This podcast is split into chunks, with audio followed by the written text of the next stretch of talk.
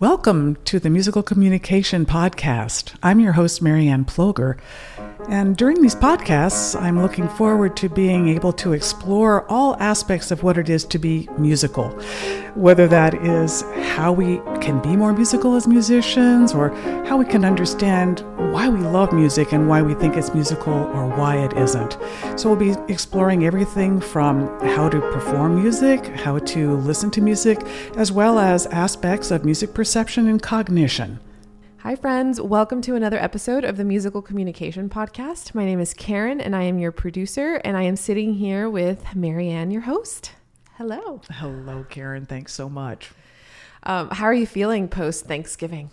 Uh, stuffed and, and wonderful. Really grateful for everything. Yeah. And thank you all so much for for reaching out and noticing that we took a little mini break from from the podcast to kind of regroup and now we're back full steam ahead and we're going to be releasing back to our weekly episode release. Um, and we're really excited for our episodes in the month of December. So, what do you want to start with, Marianne? Thought maybe today I should talk about the elements of music Yeah, and how how we can improve ourselves and become fluent by mastering those elements. Yeah. Okay. Let's start there. So, what's the first one? The first one I want to start with is rhythm because this is the foundation of all music. It's about time. And so a lot of times we kind of ignore rhythm. We just take it for granted. And I think that it is the most elemental part of music. And so by becoming really natural in our ability to hear, our ability to perform, our mm-hmm. ability to read and write rhythms, we can become much freer musicians. And it is the key. It is the energy of music. Why isn't this something that we spend more time on? Like I, I was mentioning to you before we started recording that I hadn't really heard about the value of rhythm till I met you. Mm-hmm. And, you know, I like we know I've had a very privileged musical education and it's just really surprising that there's more value on the tonality of things, the harmony, the theory, but not so much what seems to be the foundation. So would you care to elaborate a little bit on that?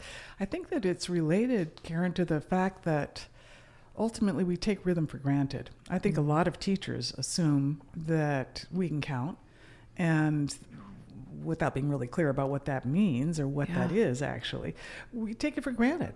And that, uh, unfortunately, I think that it gets lost in the translation. So, as we worry about getting all of our pitches, as you were saying, Yeah. and trying to play them on our instrument or to sing them, perform them, we end up actually not fully realizing what the rhythms are and the importance of the rhythms. For example, we take for granted the fact that in rock and roll you have a very strong second beat and fourth beat, but you know you have to have the counterbalance of the first and the third to be able to have that. So if you're a mm-hmm. baroque musician, you talk about rhythmic hierarchy, and frankly, that's where I learned about these very important elements of rhythm that come from the baroque period and from poetry way before that and of course dance so as classical musicians we tend to just see that there are four beats in a bar or three beats in a, a bar and we tend to perform them almost equally and uh, that we, we end up kind of uh, ignoring some very important things in terms of communication in music that exist in popular music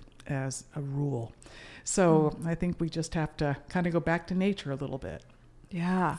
So for anybody who, you know, is a little confused maybe on on what rhythm is, can you give us just like a basic definition and and just like where we might find this musically? I think that in speech, for example, right now, there is a rhythm that is occurring in my speech. So when I'm speaking in a rhythmic way, there's a rhythm. Hmm. When I speak in a rhythmic way, there's a rhythm. And that when we walk, we walk rhythmically. That rhythm is inherently a part of how we exist in the world. Our cells divide rhythmically, or hopefully when they're healthfully, uh, healthful that is, they are dividing in a natural rhythm. So that ultimately it is a part of what we are. Our breathing is rhythmic. Uh, everything about our cycles in nature are rhythmic. They're circadian rhythms that we all enjoy. That ultimately these are rhythms. So we're controlled every moment by rhythm. So, this is one of those things that we just have to tune into once again. Metaconsciously, I think we all understand rhythm, but we have to tune in with our conscious awareness, and that's where things get a little bit dicey. Yeah. Yeah. So based on that logic, then we all, in theory, could have good rhythm. Absolutely. I believe that that is absolutely the case. When I've worked with somebody who has supposedly poor rhythm, very often all I have to do is, as I think I mentioned in an earlier podcast, is just let's go for a walk together. Yeah. And then as we're walking, all I have to do is just gently snap my fingers as we're talking. And the person begins to realize, oh my gosh, I'm I am walking rhythmically. Yeah. So I have inherently good rhythm. Uh, every time I deal with somebody who says they don't have rhythm, I'll ask them to explain themselves. And in so doing, I can also come up with this sort of rhythm that Yeah. they're using when they're speaking. So the accents are happening at rhythmic intervals. And this is natural. This is just natural.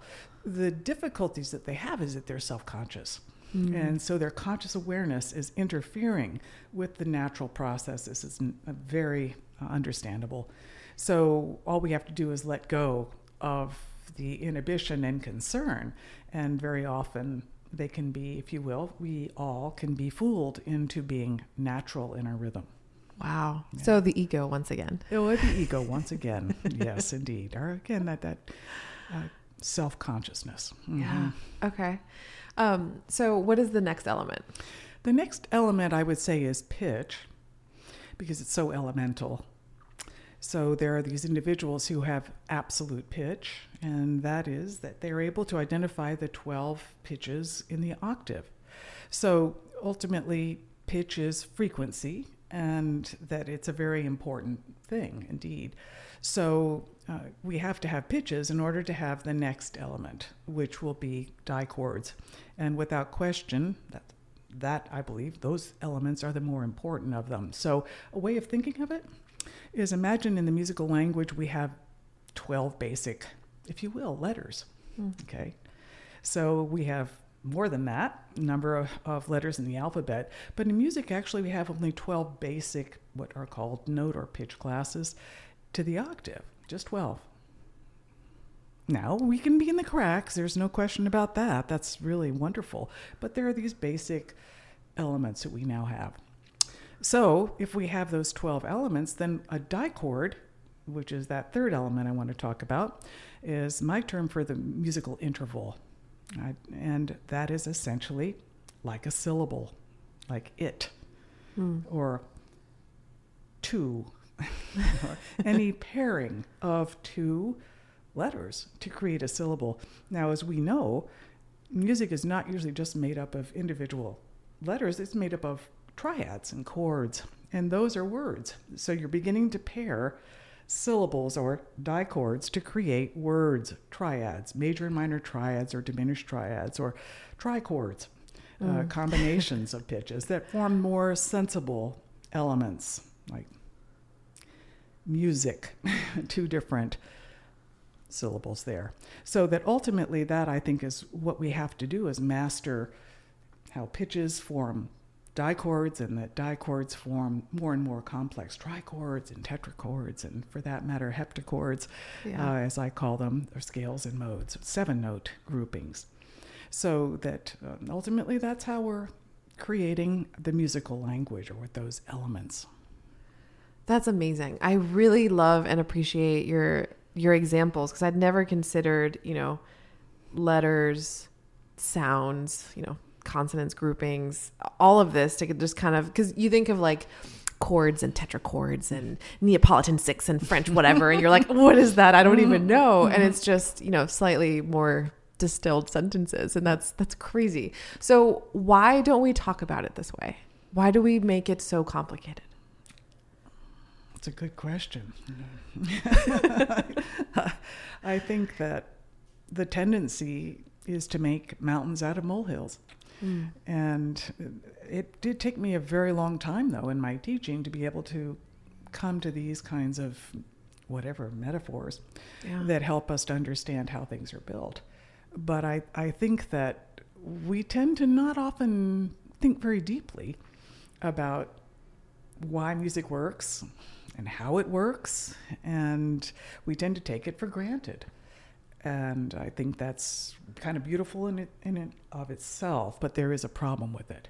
And Yeah. that is that we're not considering the truth behind what we're doing in music and uh, mastering these elements. Yeah. So, for anybody else whose mou- mind is also blown, um, how do we begin even rethinking and reframing? Like, how how can we include some of these things into our into our practice? I think one of the things we need to do in Western music, especially, is we need to stop worshiping absolute pitch. Mm. Okay, so I think it's been a disease, and that this disease has spread. And that is, if you have absolute pitch, you are able to identify pitches by ear. That is wonderful. And that you can identify them as well as sing them, which is fantastic. Wow, that's a law. I can just sing that law. That's pretty amazing, actually, and you can do it reliably. So the thing is, that's just a letter. And this is what I find again and again is with a person with absolute pitch. So what? It's a letter. it's a letter A. Good for you. Marvelous. Now, what does that spell? How is it combining with other letters, other notes, to be able to create meaning, to be able to create something that has value? All right. So, one of the first things we have to do is we have to stop thinking that absolute pitch by itself is so great. And all of us, I think, can learn to have absolute pitch to the extent that we need to. Um, I do have a way of teaching that, but I only do it after I help people to identify pitch pairs, what are what I call dichords, are often called intervals.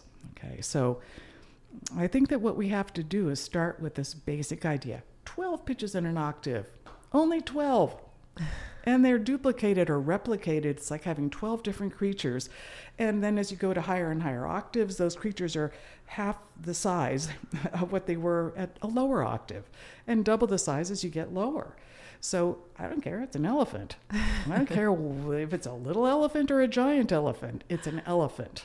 Okay, a Yeah. giraffe is another creature. So that ultimately we get so that we can recognize or understand the pitches as a beginning point. Certainly on the keyboard, we can just get so that can you find an A?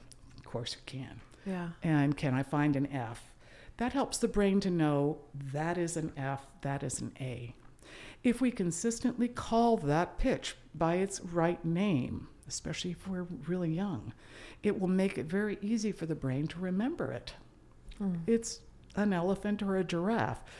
It's not some amorphous nothing. But how many of us were taught that before the age of four or five? I wasn't. Yeah. Nobody taught me that this note A consistently will be this frequency. But if you teach a normal child that, by the age of three or four, they're going to have absolute pitch in my experience. So I've worked with many people whose kids, children, uh, have absolute pitch and did not have it until they started to train them to care about what those pitches names are. So the first thing is let's get so we clearly identify in our mind, have a visual, kinesthetic, and auditory sense of what each pitch is, and make sure our brain is consistently calling it by the same name. This is my objection to movable syllables, is when we call that note A, sometimes uh, do, sometimes we call it re, mi, fa, sol, or la, or ti. So we don't call it consistently a particular name. The result is we get confused. You know, you played the saxophone. Yeah. Well, unfortunately, the saxophone name of your pitches do not match the names on the keyboard. It's a nightmare. So, yeah, it is a nightmare. and for transposing instruments, my sister plays the clarinet, and uh, heaven only knows, and now she's very good at it. But what is the concert pitch that she's actually playing? right. And I've worked with kids who are professional saxophone folks, and they uh, often in undergraduate school do not know what the concert pitches are Right. that they're playing. Yeah. So right away you have problems with pitch. what is the pitch?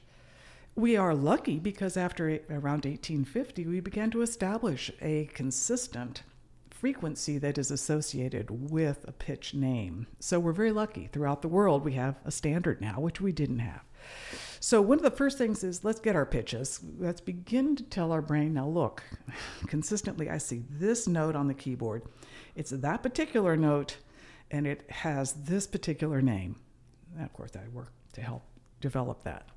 So, then the next thing is dichords. Well, there are only 11 of those because you have two different pitches. There are only 11 different combinations. You can have a C with a C sharp, a C with a D, C with an E flat, C with an E, etc. So there are only 11. We only have to learn 11 of these sounds. But the reason it's gone so wrong in the past is people have not been able to consistently tell you how you can recognize the distance from a C to a D. And in fact, what they call it is an interval. It's the pitch C and the pitch D, not the combination of the two pitches that are a certain number of semitones apart that will allow us to identify it. Okay, mm. so we learn Here Comes the Bride for the perfect fourth. And that only sounds right when a scale degrees five up to one, uh, because that's da hum. That's a relationship of "Here Comes a Bride," and you know yeah. the NBC theme song, what I call tune bites. Uh, we learn these things, and that's not teaching you the sound of the dichord, which is when the two pitches are put together, how they interact. What mm-hmm. is the sonic result of that interaction of those two pitches. And that's what I call a dichord. So the dichord is ultimately the interaction of two pitch frequencies that varies according to the number of semitones um, in the octave. So ultimately, it differs according to that distance. And I've identified these three sound factors that no one else in the past has that will explicitly tell you why a minor third is not a major third. Okay, so there is a difference. What is the difference? And not just sort of it's this tune bite, which you can't recognize quickly, um, you know, or, or, actually use in any real context.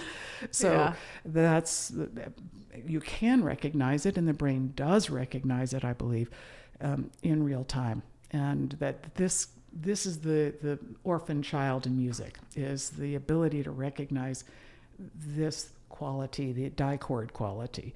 And Pythagoras spoke of it as proportions, but that doesn't help. I'm so sorry. It doesn't help me to know that a perfect fifth is a two to three ratio to be able to tell that's a yeah. perfect fifth instead of a three to four. Uh, yeah. It is the truth uh, that that is actually close to the what we're hearing. It's a relationship between the two pitches. It doesn't really help you identify it in time. Yeah. So, so I wanted to talk about the concept of time, uh, like the length of time that things take, because I think that um, I'll speak for myself. Like as a conservatory trained musician, you you think of like, okay, my undergraduate is four years, and I have four years to do X, Y, or Z, and then if you continue your education, you have two more years to get a master's, and then three to five to get a doctorate. So in theory, you could spend ten years in higher ed to get you know the first three degrees, or I guess a terminal degree. Um, but once you get out of the construct or the, I don't know, velvet handcuffs of academia, and you are in the real world, the concept of time seems to shift. And I think in our society and our culture, we th- then tend to have more of a microwavable concept of I'm going to, you know, take a lesson or two with you, get the basics of what you're talking about and then hope that within the next few weeks I can then execute all these things that I never knew to do. So in your experience working with you know hundreds of very successful students like how long does this take and and and where is our disconnect with how long learning some of these concepts or rather unlearning should take? It's an excellent question. Of course, it's very much dependent on the attitude of the of the student and their receptivity. So I believe that one could learn these basic concepts rather quickly. Uh, because there are 12 pitches and 11 dichords, and any beat can be counted in ones and twos. So ultimately, one could master these things rather quickly, right? The reason that it's so difficult, though, is it's a very different mindset than what we're used to, because all of a sudden, you're having to do things in real time you're having to count in real time and you've never done that before. Hmm. Okay, so if I'm ta ta ta ta ta ta ta, so your brain has to go one two three four two two three four three four. Okay, so that it's really Yeah. having to count at a very fast rate, and it's not used to doing that. Your conscious awareness isn't used to keeping up. So I think that this is a hard thing for an adult, is that we're so fluent in being an adult. Hmm. We drive cars, we go shopping, we use credit cards, we use all our computers, we do, we do all of these very complicated things fluently. Uh, and then suddenly to realize that, oh my gosh, I cannot count to four reliably um, and know where things are happening. And it's not that you can't, it's that you have to speed it up to real time. And that's what takes, that's what's so, that's challenging. So you can't see this as, as I'm speaking to you, but uh, I like to use this image. Imagine that you have this beautiful, fluid, let's say almost um, mill, a, a circle that just moves at a constant rate. Maybe a clock face. The, the, the hands of a clock are moving at a constant rate. And that it's very fluent and very fluid. To me, this is what I call meta consciousness. This is our sense of how music goes. That we can sing the Star Spangled Banner and have not a clue what the pitches are, what the rhythms are, or what the dichords are, scale degrees. Uh, but we sing it accurately and Yeah. in time.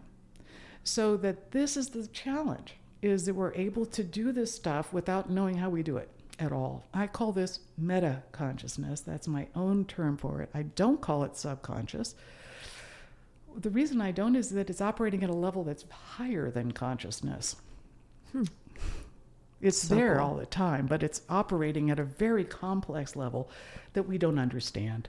Yeah. I believe this is similar to what Noam Chomsky would find in language that the infant, the toddler, is able to start putting words together without knowing verbs and adverbs and adjectives and nouns and subjects. And they are able to put it together at a level that supersedes conscious awareness. Yeah. In music, this is normal. The problem is becoming consciously aware. And that is, I like to say that moving in tandem to this clock is another clock, and it's it's it jerking and it, mm, it's mm, stopping and so, instead of Yeah. so the challenge is to be getting those two things to sync so that our conscious awareness is able to keep up. Any of us who have learned a second language understand what this is like. Yeah. And, you know, you have to learn the vocabulary, you have to learn the grammar, and then you have to learn how to speed it up to the, the speed of your thoughts. Oh my gosh. It's the same thing. That is amazing. I'd never considered that. Interesting. Wow. Okay.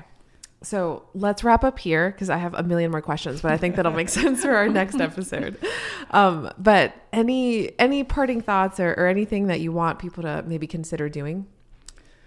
I would say one of the first things that you can try, and that would be very valuable for your brain if you're a musician, never let an instrument play a pitch for you until you try to sing it first. All right? And then, for example, a good thing to do is if you on your computer, if you just turn turn if you tune into if you don't have one already an app that has a keyboard on it, try to sing a note intentionally. See if you can sing like the note F. Could you sing the note F? Do the best you can. Don't expect it to be right because you're just asking your toddler mind awareness to do it consciously. Okay? I want to say under hypnosis, I half wonder whether many of us who are trained in music wouldn't just sing it correctly. All right? Under hypnosis. Huh. because our brain probably knows it. Yeah. But imagine really seeing it now on the keyboard. Imagine playing it concert pitch uh, uh, as it is. Do the best you can to sing that F in the range that you can, and then play it. Now match the pitch that you played and say that that's an F. That's an F. Now think of it in another octave. Sing that same pitch and think of it in different octaves. It's an elephant might be a little elephant, it might be a big elephant, you know, depending on what octave, but it's an elephant. It's a unique thing. It's an F. Hmm. And then every day, try to sing that F. See if you can go back and sing that F. And don't be discouraged if you can't. What you want to be just doing is telling your brain, you know what? For the first time, I'm asking you, can you give me that F? There are only 12 of these guys. And never take it personally if it's not correct. Be loving and compassionate. It's like you're teaching a child. Hmm. Okay? And it might not happen overnight at all. Good. Yeah. But it that does, that's not the important thing. Then try another note the next week. See if you can do that and see how you can do. And bring your memory in there. Try to feel the note that you're even on your app. Feel yourself seeing that note, visual. See yourself touching that note, maybe in several octaves, and different octaves, all at the same time. Kinesthetic or kinetic, physical. And then finally, auditory. Mm. Can you hear it? Then are all those things triangulating to, so you can hear it? So the first thing we want to do is tell the brain, look, we can become conscious. Let us see if we cannot make it conscious.